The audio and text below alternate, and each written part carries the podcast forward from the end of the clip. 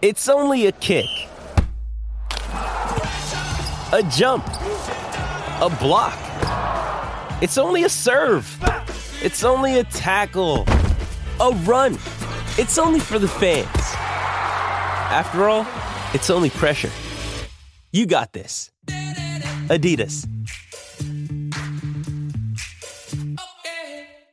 With threats to our nation waiting around every corner, adaptability is more important than ever. When conditions change without notice, quick strategic thinking is crucial. And with obstacles consistently impending, determination is essential in overcoming them. It's this willingness, decisiveness, and resilience that sets Marines apart. With our fighting spirit, we don't just fight battles, we win them. Marines are the constant our nation counts on to fight the unknown. And through adaptable problem solving, we do just that.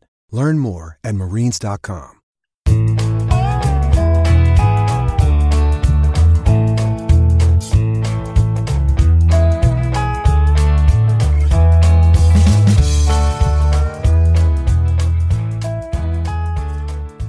Wednesday, July 1st, and you're tuned into the Cleveland Baseball Talk podcast. I'm Joe Noga, joined by Paul Hoynes, our tribe beat writer. Hoynesy, it's it's July 1st. We've we've made it to the the end of June. It it's reporting day, testing day for the Indians uh, at their intake facility. So the the day that all the players and coaches get an eight inch cotton swab shoved up their nose, and hopefully at the end of this day or in a couple of days, we we find out that everybody's good and healthy and ready to go. Yeah, this is uh, it. All starts. I think the Indians have been going through this for a couple of days. It sounds like Mhm. from our conversations with uh, Chris Antonetti um, uh, that that they've been testing players since maybe since Friday, I think. And uh, so I, you know, they want to hit the ground running on on uh, what July third, which is Friday. That'll be really the first actual day of work, I think, with uh, the full squads, maybe in in East Lake and uh, Mhm. at Classic Park and uh, and Progressive Field in Cleveland.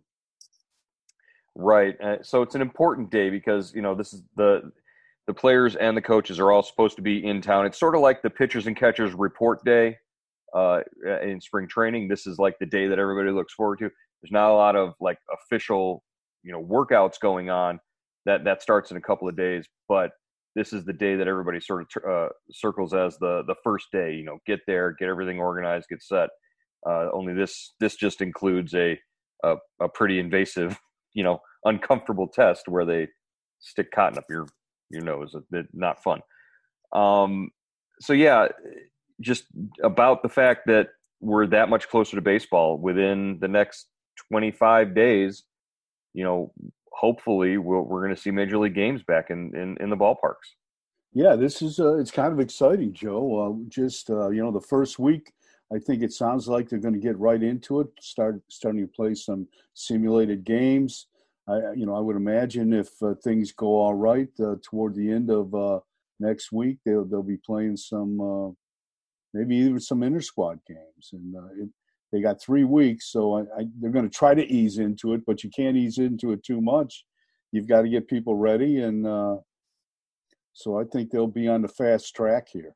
That's those four. That's a four-letter word. If you're if you're Terry Francona, the inter squad game, he doesn't he doesn't like those. He certainly doesn't like that. But uh, says he's going to have to fall in love with them, I guess. So you got three weeks to get ready.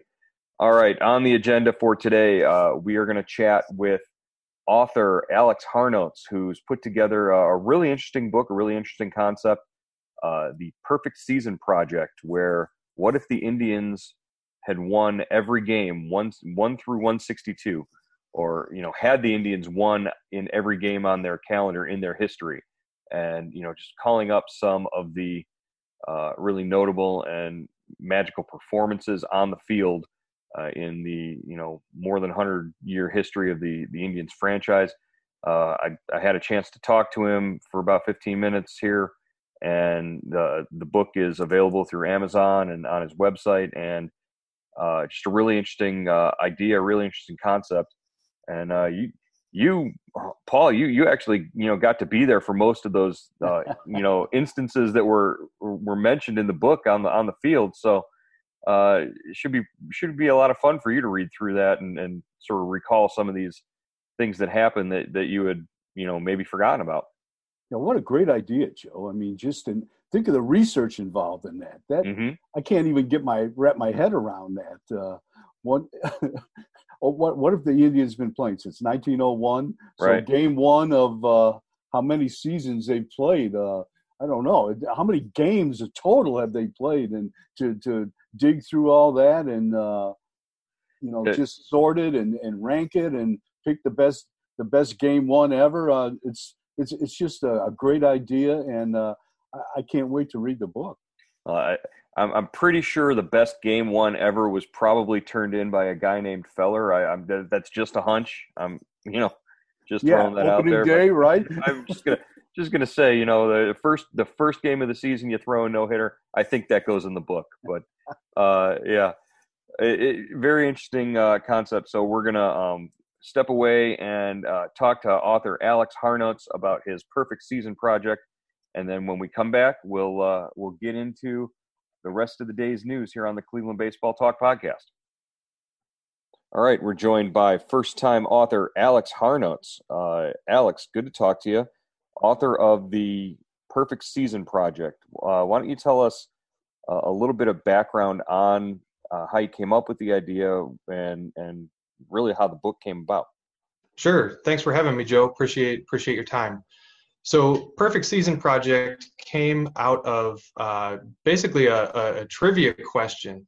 Um, you know, you hear the broadcaster at the beginning of a, of a game often sort of timestamp it with this is game one, this is game two, this is game 20 of this such and such season. And I often thought, like, okay, over 120 years of Indians history, have they won every game? Wouldn't it be weird if there was a game where they had not won? And so I took some of the winningest seasons, 1920, 54, 97, and started to stack them up next to each other in a spreadsheet. And I found out pretty quickly that the Indians had won every game uh, on the baseball calendar throughout history. And so that raised the second question well, if they've won every game, you could put all those in order and build a perfect season. Uh, and so the perfect season project started with a spreadsheet uh, with 162 rows for each game in the baseball calendar. And I started filling in, you know, historic, unique, interesting games uh, that also happen to be Indians wins. And so what you end up with is a perfect season of 162 wins where something interesting happens every day. So really, these were only games that the Indians won. So if something interesting happened in an Indians loss, you were kind of left holding the bag there. You, you couldn't include it in the project, right? It doesn't count. Correct, correct. So one of the most interesting things I've ever seen in person, I was at the game where Asdrubal Cabrera had the unassisted triple play. Mhm. Uh, was there with a college buddy. We we saw the triple play, and that is my memory of the day. So when I started to fill in the spreadsheet, I was like, "Oh, triple play! We got to put this one in." Looked it up. They actually lost that game to the Blue Jays, Mhm. so I couldn't use it. And uh, there were there were a number of those sort of conflicts. Um, and there were also conflicts between uh, great things that ended up happening in the same game. Um, and so it was it was sort of a tough choice between the two sometimes. What was your formula for like sort of valuing uh, when something like that would happen, either uh, two different games on the same day or two times in the same game? What would you value higher as the as sort of the moment that was sort of more worthy of being included?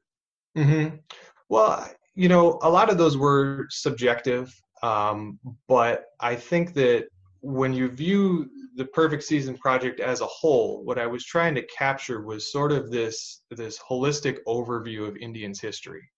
And so, for example, you know, right off the bat, you have a great conflict uh, on on game one, opening day, Mhm. between 1994, the first day at Jacobs Field against Randy Johnson, and you know the walk off. Um, but you also have Bob Feller throwing the only opening day no hitter in baseball history. Right. And so, just based on rarity, um, and also the fact that there are so many great 90s stories, and we get to talk about those players in other places within the project, I went with Bob Feller in game one. And it's funny because you know Hoynesy tells a story of watching Bob Feller in the press box during that '94 game, and Yeah. Randy Johnson getting closer and closer to his uh, his mark, his his uh, no hitter record, and and basically uh, you know this this big sigh of relief that sort of went went through the press box when when Feller realized that uh, I believe it was Manny Ramirez broke up that no hitter with. I think that's right. Yeah, a double and, and how those ball. those two games sort of play play into the history of each other. Right. Yeah. Very interesting stuff. Uh, you know, it's it, it, what were some of the challenges that you faced? Were there uh, any you know in, in finding the information or finding uh, you know ways to present the information, whether it's you know with visuals or anything like that? Were were there any uh, you know problems that you ran into?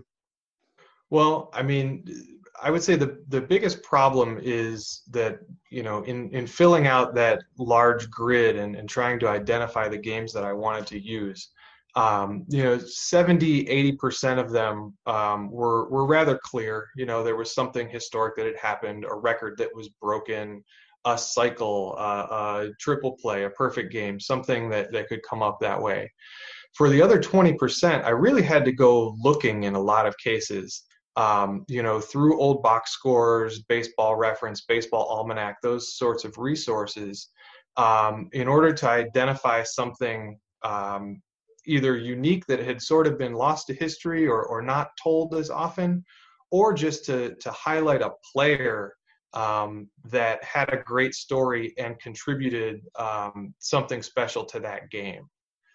So one example of that that um, is is one of my favorites in the book is game is game 37 um, probably one of my my favorites in the whole book um, that was George Uhle was a mm-hmm. pitcher for the Indians in the 1920s. Um, you know, not one of the biggest names of that 1920 World Series team, but one of the best hitting pitchers of all time. And George, in 1936, 1936, game 37, or 1926, game 37, I'm mm-hmm. sorry, um, hit a walk-off home run in the 11th inning of his own complete game. Now, certainly that happened a lot more often in the dead ball era, mm-hmm. um, but home runs didn't happen all that often. Right. So identifying that story about George and, and going to be able to tell his story, um, which I don't know if you know, but he's a really interesting character in Indians history. Yeah, he's, he's he was a kind of a big lumbering dude, wasn't he? Yeah, and he's actually a Cleveland native. Grew up on the West Side, went to West High School, and he got recruited into this semi-pro league that were that was a thing in the 20s and 30s mm-hmm. for a factory called Standard Parts. And the Indians asked him to come to spring training, and he got it written into his contract that he was coming back to Cleveland one way or the other. Either they were going to take him to the big league team, or he was going to go back to work at Standard Parts. And uh, so he went down to spring training, which was then in New Orleans, uh, impressed uh, the the front office, and got invited to the team. But it, I, I, thought that was uh, a, a, wild story that he was coming back to Cleveland one way or the other. Oh, that's very interesting, and uh, you know, just to to be able to to bring up some of those different names, you know, obviously the the the Fellers and the Boudreaus and the you know Larry Doby and all those guys that, that, those all have to be mentioned at least somewhere in the book. But you know, for a for a, a fan who doesn't know about George Uhle, that that's very interesting to to try to find. I, I, want to you know take a second right here in the middle just to sort of uh, make sure people know Perfect Season Project. Alex Harnocz is the author, and the book's available now. Uh, how how can they they purchase or, or get a copy? Yeah, so the book's available primarily on Amazon uh, if you search Perfect Season Project. You can also buy it directly from me uh, at perfectseasonproject.com. So uh, throughout the 2019 season, um, I had been drafting and posting these games along with the uh, the 2019 season. So sort mm-hmm. of a, a recap in real time. So those um, first version of these games are up there on perfectseasonproject.com, but they've all been edited, updated, sort of fleshed out in greater detail for the book. And so, um, you know, some of that content will be familiar to people who were familiar with the blog, but it's certainly been expanded, updated, improved. Right. If you want the whole picture, uh, you know, look at the the book, not just the blog, but uh, the exactly. the blog. The blog is a way to get uh, get in touch with the uh, the the content there. Any other uh, you know games really stand out, or, or, things that you learned? Obviously, you're you're an Indians fan. You wouldn't do this if you weren't uh, a, a long time sort of dyed in the wool Indians fan. Uh, anything that that you learned during this project that really sort of stuck with you? Um, I, well, so I, I, spent a lot of time as I was filling out the uh, the spreadsheet, just sort of asking people at, at barbecues, at, at cookouts, at, at anywhere that I could bend someone's ear about baseball. What's the most interesting thing you've seen at an Indians game? And that helped me to to uncover some of these sort of hidden gems. And I, I think my favorite one out of out of that whole set was Game 77 and originally, I had that slated for the 2015 game where Carlos Carrasco took a no hitter to the to the 26th batter, mm-hmm. and that would have been a great story to tell. Um, but it ends in a little bit of disappointment. Right. So I asked that question: what, What's the most interesting thing you've seen in an Indians game? And uh, one of my wife's friends said, "You know, I was at this game in the 90s with my dad, and this guy just kept hitting foul balls." And and they made a real big deal out of it and they were counting up on the scoreboard and i don't remember the details but there were so many foul balls so i started to sort of dig into the research and this was actually uh, in 2000 eh, or it was in 1998 rather it, right. was, it was bartolo colon mm-hmm. against the astros and bartolo had this incredible game going he had thrown 84 pitches through seven innings uh, scattered two runs and Ricky Gutierrez comes up to lead off the eighth inning and just starts hitting foul balls. So Bartolo gets him into an 0-2 count, a couple of foul offs, a ball, a couple of foul offs, a ball. Ricky uh, spoils six in a row in on the 2-2 pitch, spoils six in a row on the full count, and Bartolo eventually strikes him out. 20 pitch at bat, which at that point was the longest in, in recorded baseball history and uh, you know just as she had described their their accounts of you know the, the crowd getting turned up after you know 10 or 12 pitches and and the scoreboard announcing this is the longest at bat in baseball history. And that's something you know you you wouldn't normally find or find reference but it's it's a great bartolo story from right. from someone who has so many great stories. Right. Well and and the best part about that is obviously the indians went on to win that game and exactly. that, that sort of makes if Bartolo Colon had had given up a home run and, and lost the game or something like that, it it wouldn't make the book and it wouldn't make the story sort of that much sweeter for for Indians fans. Exactly. Yeah, I you know just really curious to to sort of sit through and, and scroll through and maybe find uh, it, how it matches up with uh, Hoynesy and I have been doing uh, during this uh, quarantine time and since the the season started, we've been doing like on this date in Indians history. But we've mm-hmm. also been including in that, you know, things like contract signings or trades, things that happen off the field that sort of don't necessarily impact the the, the schedule of a 162 game sort of season. Uh, mm-hmm. Uh, this this more focuses on exactly what happened on the field, and it, you you obviously uh, dove into this and, and really dug deep on some of these. Um, so eh, very, very curious to see, you know, how, how Indians fans, uh, you know, sort of respond to this and, and, and sort of give you uh, their feedback uh, through your blog or through social media too. Yeah, thanks. You know, it's it's an interesting twist on that sort of on this day or, or greatest game sort of project um, it, it's an opportunity to sort of focus on how baseball is unique in that it's played off the clock and really off the calendar. You know, there are games here that um, were scheduled to be played earlier and ended up, you know, raining out and, and being played later in the game. You know, the great the great snow out uh, home opener appears early on in the book and, and things like that where um, baseball is sort of unique in that it can be affected by outside forces and that becomes a story in and of itself. Yeah it's uh, just interesting to to think about this season with only 60 games. It, it sort of makes you think in, in, in that regard you know what are in game 44 what's what's going to be different about this season than you know game 44 of a 162 game schedule Oh, absolutely. It'll it'll be very interesting as we move through this year. I'm I'm looking forward to to making some updates to the to the project online, and uh, you know hopefully making some of those great memories. Yeah, a lot fewer rows on your spreadsheet for uh, for a 60 game schedule, but hopefully it hopefully it ends with a playoff run of, of some sort, and you know we, we get to get to that point. Yeah, I would hope so. Alex, uh, anything else you, you, think we need to cover that, that stands out about the book or about uh, you know the process of going through it that uh, stands out to you? Um, no, I don't think so. A couple of couple of good highlights there, and uh, you know, definitely appreciate your interest in the book. Uh, I hope that that other fans, other other people interested in baseball history and, and oddities and statistics find it um, entertaining and and informative. It's called the Perfect Season Project.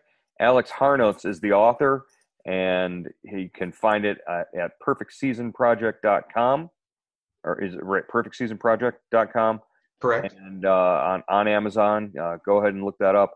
Uh, Tribe fans, uh, a good uh, a good little summer read as we get closer to the possibility of baseball this year. Alex, thanks yeah, for joining us. Can, yeah, hopefully. I hope hopefully. this can fill us up uh, for the next month, and then we'll be back to on the field. That would be great. Alex, thanks for joining us here on the Cleveland Baseball Talk podcast. Thanks so much, Joe. All right, that was author Alex Harnocz of the Perfect Season Project. Again, uh, if you're you're looking for a fun read uh, over the next month before baseball games get going, uh, it's a, a, great way to to do that. Uh, look him up, perfectseasonproject.com or on Amazon.com. Uh, you can buy it there as well. Hoynesy, uh, big news in in baseball just in the last 24 hours the official announcement, the shuttering of the minor league season in 2020. Uh, we're going to talk to our uh, our Indians minor league uh, expert Todd Paquette uh, later on this week. But just your immediate impressions of what this does to baseball uh, with the announcement that there will be no minor league season in 2020. Well, it's it's devastating, uh, Joe, and it, it, was anticipated too. I don't think this snuck up on anybody. you know, the the prolonged uh, negotiations between the players and the owners, uh, you know, over uh, length of season and and uh, salaries really kind of just strangled the, the, the minor league season. Never gave it a chance to get off the ground, and I and the virus too.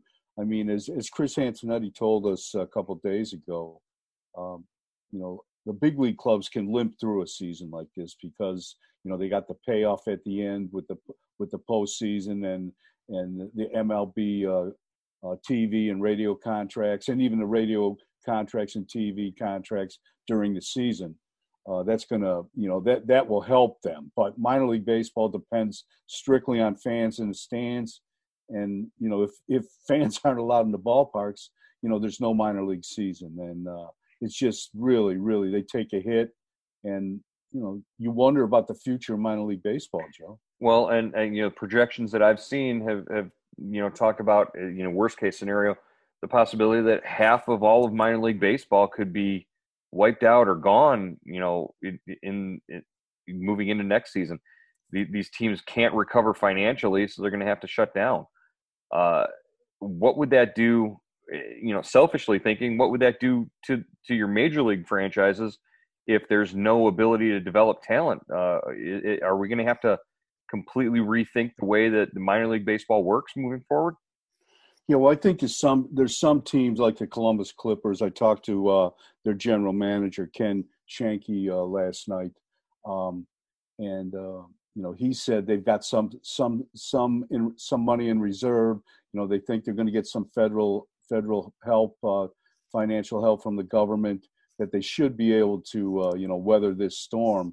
But you know teams like the short season clubs, uh, the Mahoning Valley, those teams you know are are really in trouble. And uh, you know Pat O'Connor, the uh, president of minor league baseball, had a conference call last night, and he was saying, like you said, you know Joe, I mean, he said north of fifty percent of the, the the minor league clubs, and he said he named 160 you know, which are you know kind of under their umbrella mm-hmm. and there's more than that, obviously. But uh, you know, they're, they're, they could take you know two to three years to recover from this, and some might not recover from it.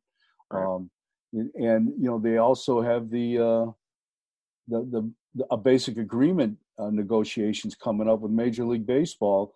You know for the 2021 season, and Major League Baseball wants to contract you know anywhere from 40 to 42 teams. So you know the the, the minor league system, the minor league baseball you know system as we know it as fans for 100 uh, for a hundred years have known it is is under duress right now.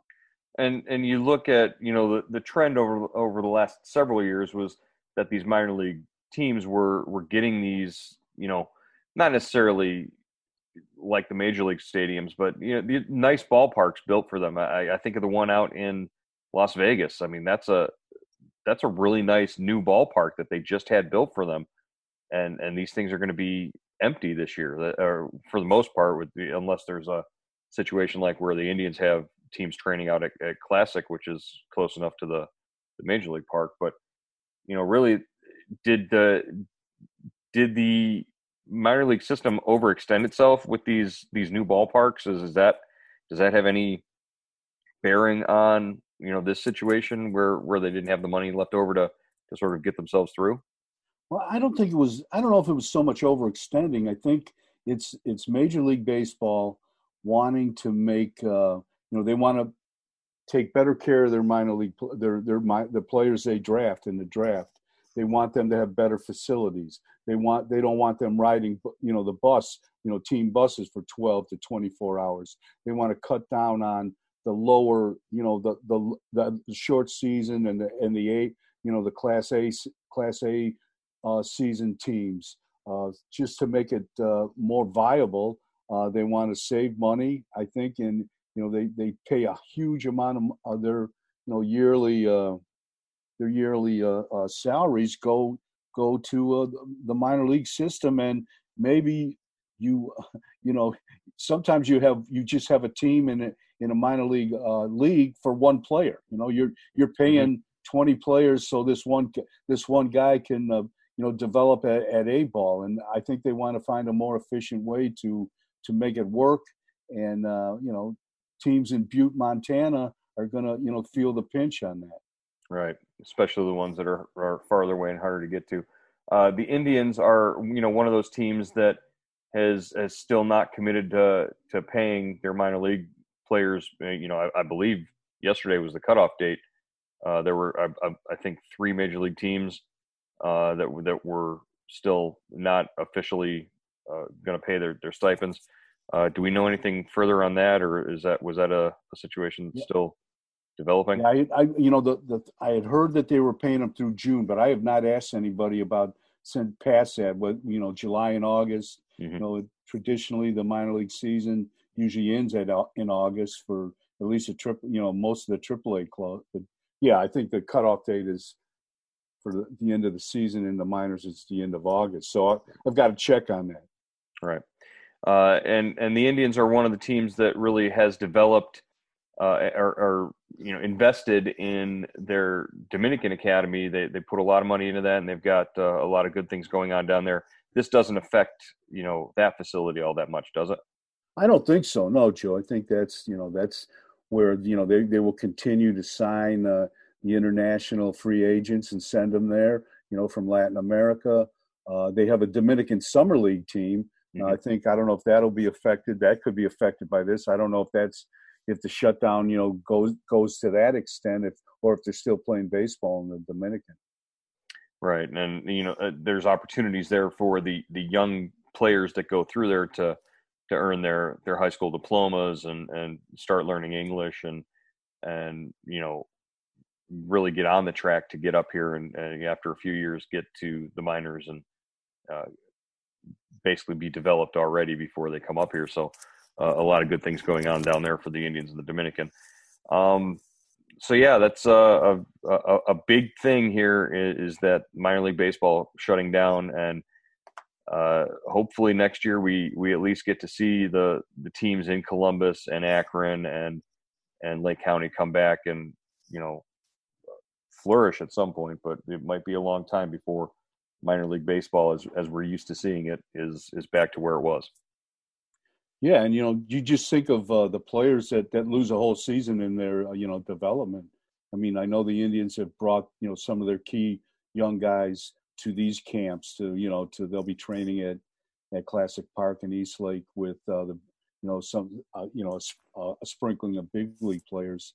But there's you know there's 200 players in the Indians minor league system, right. so you've got like 15 at, at Classic Park, and uh, what what's going to happen to the those, all those other guys? You know all those how much you know how how much control will the player will the organization have over their training and you know it's really puts uh, you know really puts the uh, you know the, the, type of instruction and the coaches that you have in the minor league system it really you know taxes them they've got to change their mode of operation and you really have to put a lot of trust and, and faith in the players involved as well that they're doing the work yeah we'll uh, we'll talk with todd paquette our uh, minor league baseball insider uh, for the indians uh, later on this week I, think we'll have him on on friday's podcast so uh, we'll, we'll, look forward to Todd's comments there. All right. Well, the only other uh, thing I have on the agenda today is is the the annual holiday that is July first, known throughout baseball and uh, for its its comic value. Uh, Bobby Bonilla Day. It's the day Bobby Bonilla gets, uh, I, I, believe, more than slightly more than a million dollars every year from the Mets because of the the contract that he signed way back in the the 90s and he's it's going to continue for you know several more years.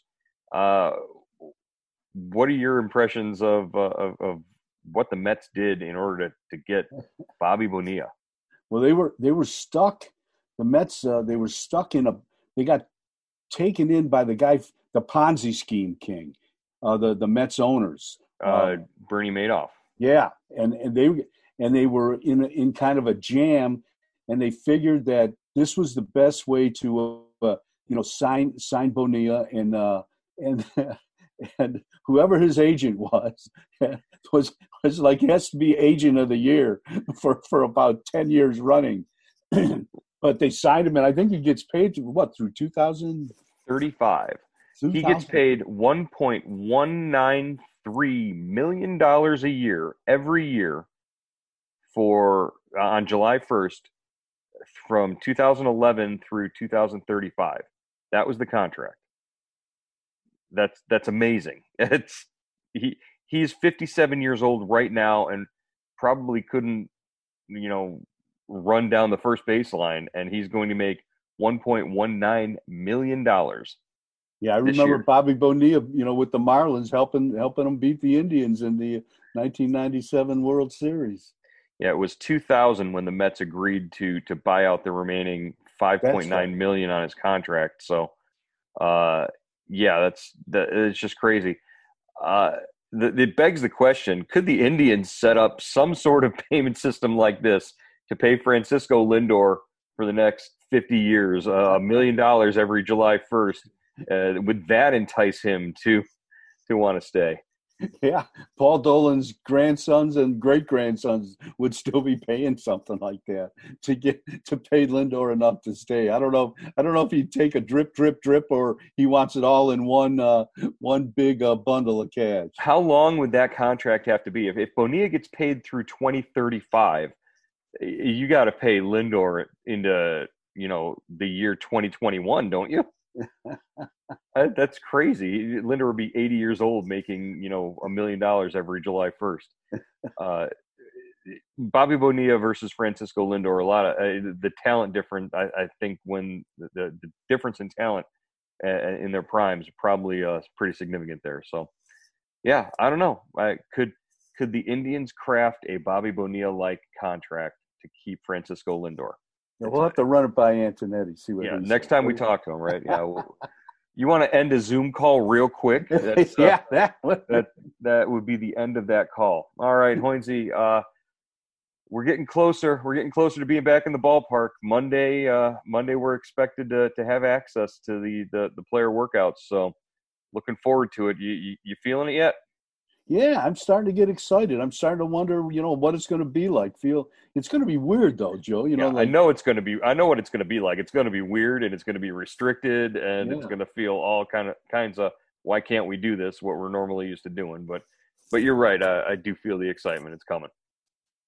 Yeah, so we got to get. You know, it's it's strange to be back to do this in Cleveland because you know in spring training it's just you know every day is the same. You know, you mm-hmm. It's it's baseball, baseball, baseball. You get up, you go to the park. You get up, you go to the park. And now uh, you're home and it's spring training. You really it doesn't it throws it throws you off a little bit. Yeah, it's going to be weird. Uh, you know, going to the park and to just to see the workouts and then coming home and, and trying to write. So we'll uh, we'll figure it out. All right, Paul. We'll talk to you again tomorrow uh, here on the Cleveland Baseball Talk podcast. All right, Joe.